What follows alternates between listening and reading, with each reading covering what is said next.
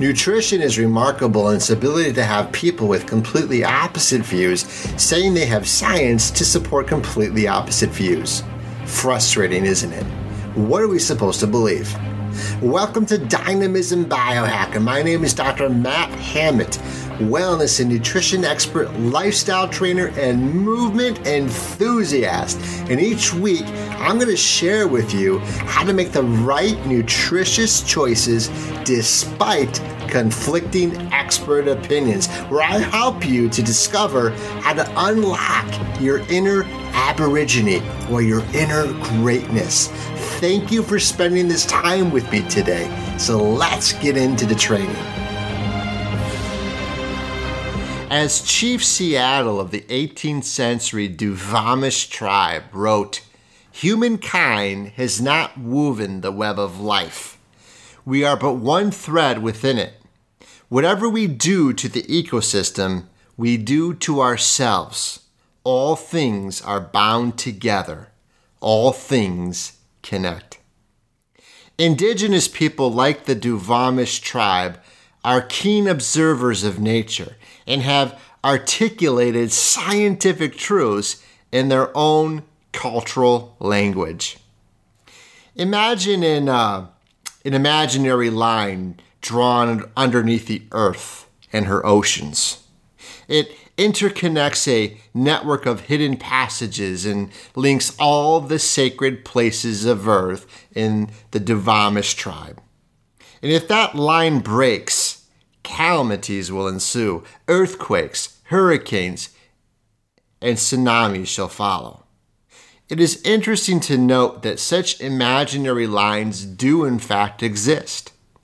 Science calls them fault lines, and we are threatened by them and other global changes. However, for the Kogi people in Colombia, these imaginary lines and network of sacred places of earth represent the stability of earth.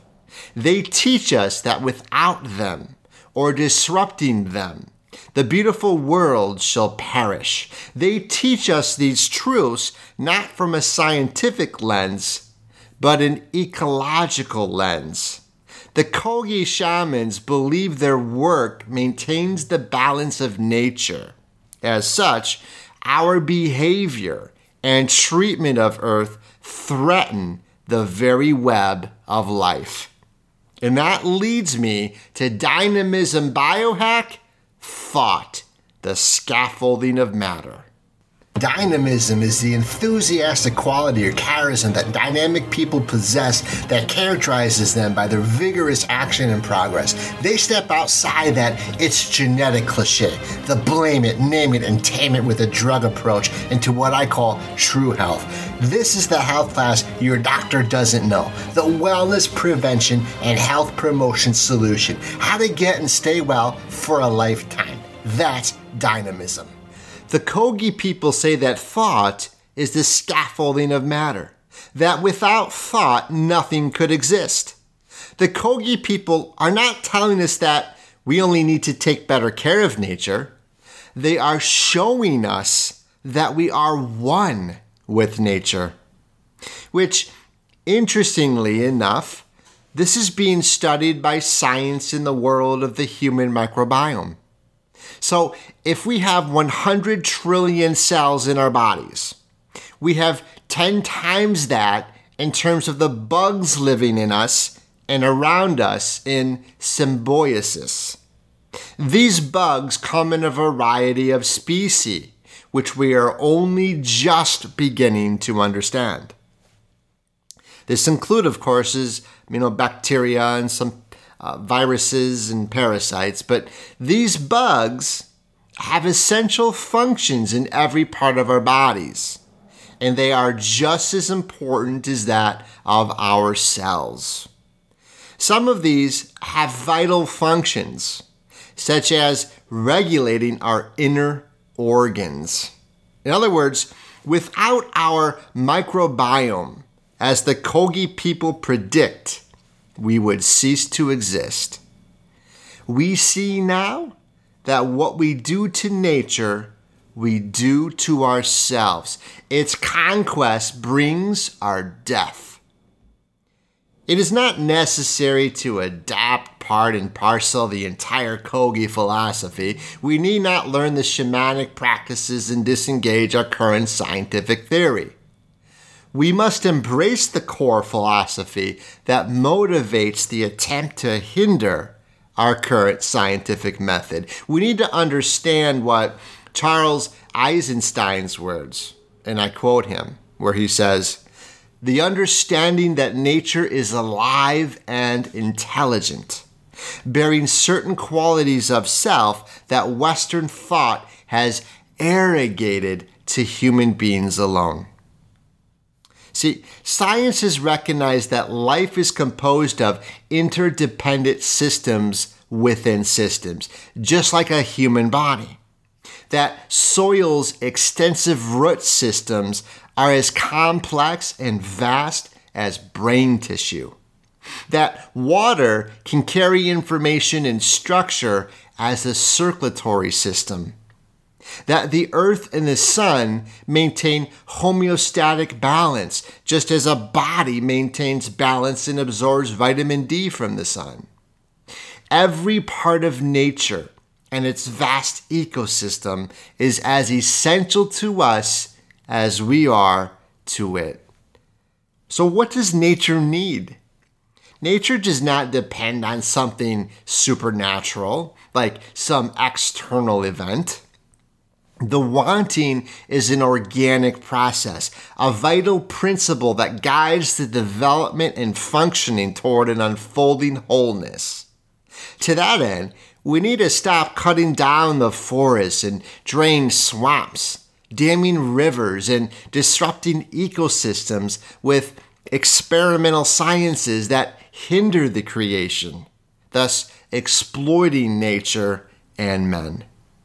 The people of Kogi teach us that in doing so, we destroy the body of nature, just as if you cut off a person's limb or removed a heart or another vital organ, the well being of every species on the planet depends upon the welfare of all.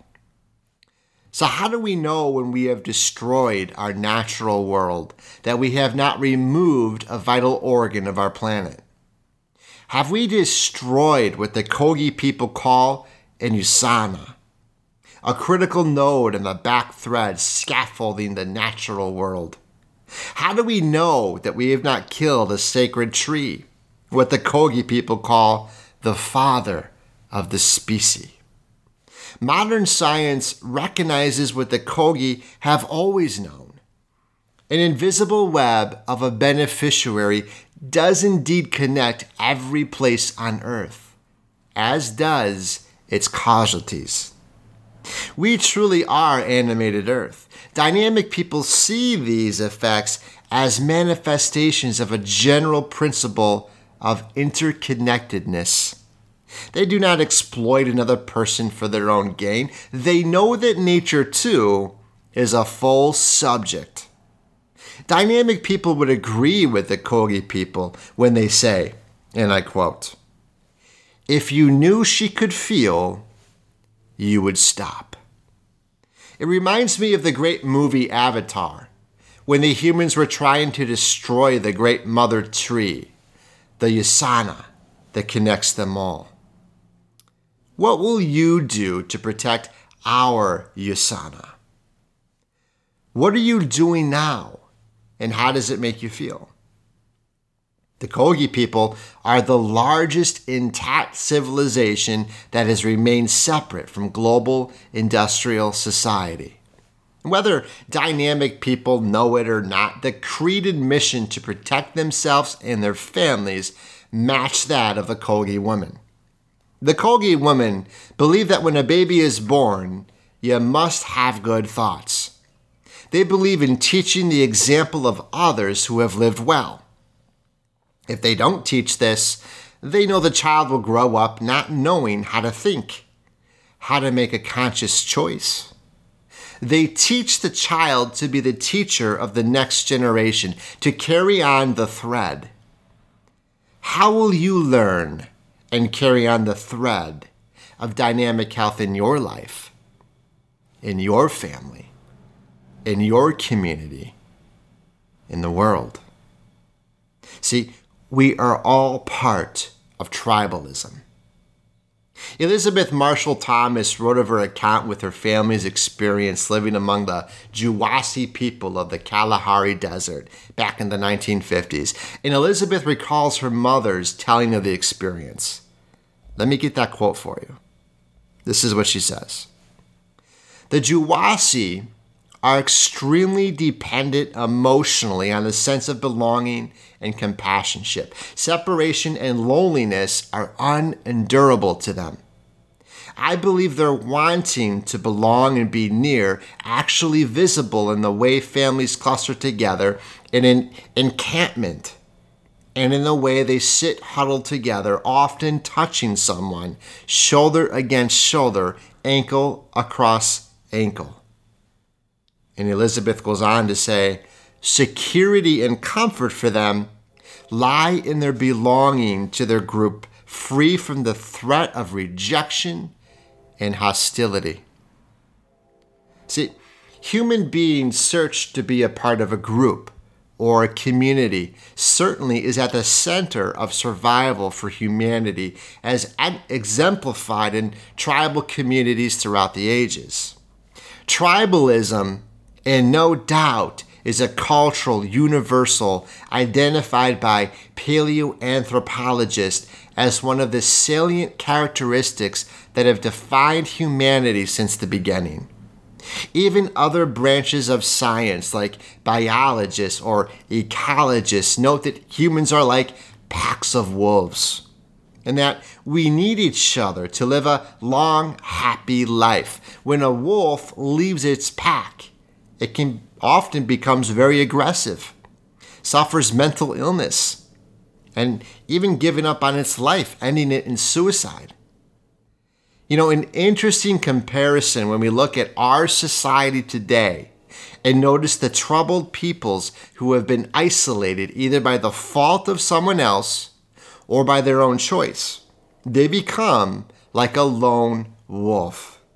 Many, many people become socially maladapted depressed without purpose, mentally ill, and suicidal. Some develop violent, aggressive tempers and even murder others before ending their own lives. Humans, just like wolves, are better to be a part of the pack than to be lonely and isolated from one another. Literally, science is tracing our bonds in our bones. In an iconic photographic masterpiece, photographer Jimmy Nelson captured some of the last tribes from around the world. And he published it in a great book before they pass away. An American photographer, Edward Curtis, who photographed the Native Americans over 100 years ago, inspired Nelson. For Curtis, everybody laughed at him at that time for spending the time photographing these people. They would say, This is a waste of time. These people are dirty. They're covered in leather. They got feathers in their hair and they sing silly songs. It's far more important we get rid of them or they get rid of their culture. We move on. Jimmy Nelson gained his inspiration from Curtis because 100 years later, look at America. Author Michelle Henning had an interesting conversation with Nelson about his inspiration from Curtis. In an article published for Pathways to Family Wellness, it was called Parenting Lessons from Tribes Around the World. Nelson stated, I'm going to get that here. Let me get that quote. He says, In my opinion, America is one of the most culturally impoverished and socially sick places on the planet. He continues to add, they all have the biggest cars, but also the biggest bellies and the biggest guns. And he says, that, I would argue, is because they've lost their culture roots. And he asked the question Who am I? Where am I from? Nelson's recollection from visiting the last tribes from around the world noticed a family bond that will forever chime within his bones. For the indigenous people, all over the world. Life has been about the survival of the fittest. The harsh climate is what it is, Healthy babies make it, and unhealthy children don't. He noticed that those born healthy, functioning, and living tend to stay living a healthy life.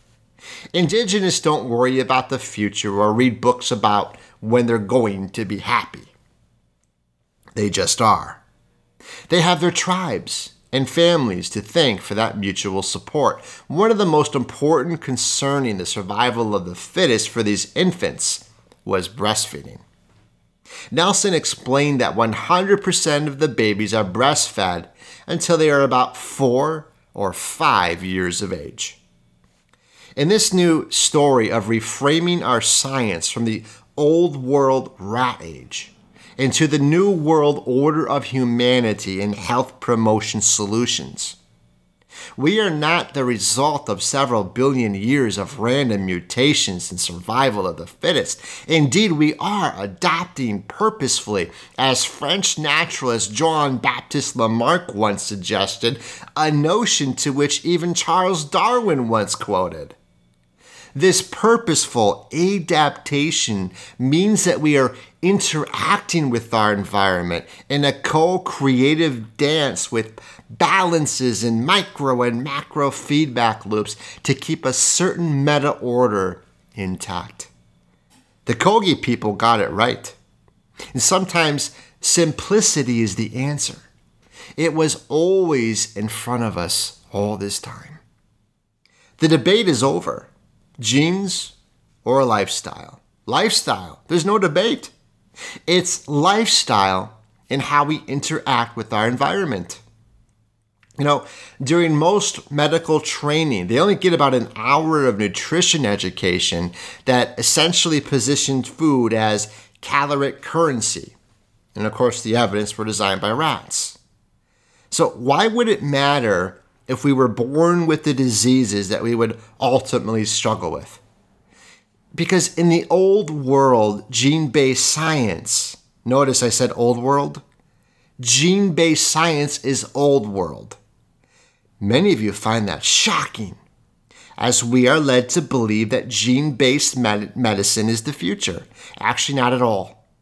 The new world of epigenetics shows it's our environment the toxin exposure, lack of rest, nutrition, sedentary lifestyles, immobile spinal joints, shutting down our power generators. We talked about that in an earlier training in the move driver of a dynamic health, and of course in our relationships. The old world views these as quote unquote clearly window dressing consideration. Yet, with the completion of the mapping of the human genome, however, we learn that we have fewer protein coding genes than an earthworm. This means that the genes we thought made us who we are don't. Even an onion has five times the DNA than a human. We had to go back to the drawing board. Where on earth does our seemingly infinite uniqueness come from? How are diseases manifesting if not genetically? And so, a new science, epigenetics, was born. Epigenetics encompasses all that is beyond the genes. Epi actually means above and includes modulators, modifiers, and any influence on the expression of genes, and even the possibility that non human genes, remember that microbiome, the bacteria, that may play an expressive role in human physiology. We are animated Earth. It also refers to the portion of our genome, almost 99%, that was once called junk DNA, and which Jeffrey Bland, PhD, has nicknamed genetic dark matter. I won't get into the myth of junk DNA, that's another hour show. This reflects a more modern understanding that only about 1% of diseases are truly genetic in nature, that is due to a congenitally inherited and irreversible gene defect, and that we may very well have misunderstood our interpretation of these genes' functions. The rest of our diseases, though, are a function of lifestyle. In other words, we create our experience and determine our destiny by how well you use your five pillars of a dynamic health. As we embrace our agency in our own bodily experience, we must embrace complexity and take the blinders of our one gene, one ill, one pill model of thinking. As you open your mind to this shift in a more ecological type of medicine, a more collaborative, communal, and connected type of medicine, revel in what this more beautiful science is showing us about our need to let go of what we once believed. The previous understanding has served us, but its time is past. And if your doctor is still fueling his or her ideas with the old world genetic myth, well, they better start paying attention to their continuing education for their medical licensure because this is not the reflection of current education. The big problem with that thinking, people believe them, become disempowered, victim to their genetic fate. They never understand that their genetic fate is determined by how well they use their five pillars of a dynamic health. Because health is a fruit that is grown and earned. The very essence you are getting in these trainings in the Dynamism Biohack. Lighten up, move better, and live fuller. If you are a current patient in our office, I love you. Thank you so much for your confidence in us. If you are not a patient, I certainly would love to meet you someday. Go to our website, newlifefamilychiropractic.net and also, I just want to remind everyone that we got the same 24 hours in a day. I'm no busier than you are, but if your goal is to live a happier, healthier, and fuller life, you've got to learn to manage yourself. And that means managing your movement, which drives your energy. When we better manage our energy, we're better able to be more present and vibrant and enjoy our life. We're better able to manage our five pillars of a dynamic health. You deserve a life that is peaceful, that is balanced, that is happy, where you have tons of good health the health that you need, the health that is on demand when you need it most. You see, because health doesn't come to you, it comes from you. It is a fruit that is grown and earned. And I know we all heard the genetic cliche, the blame it, name it, and tame it with a drug approach.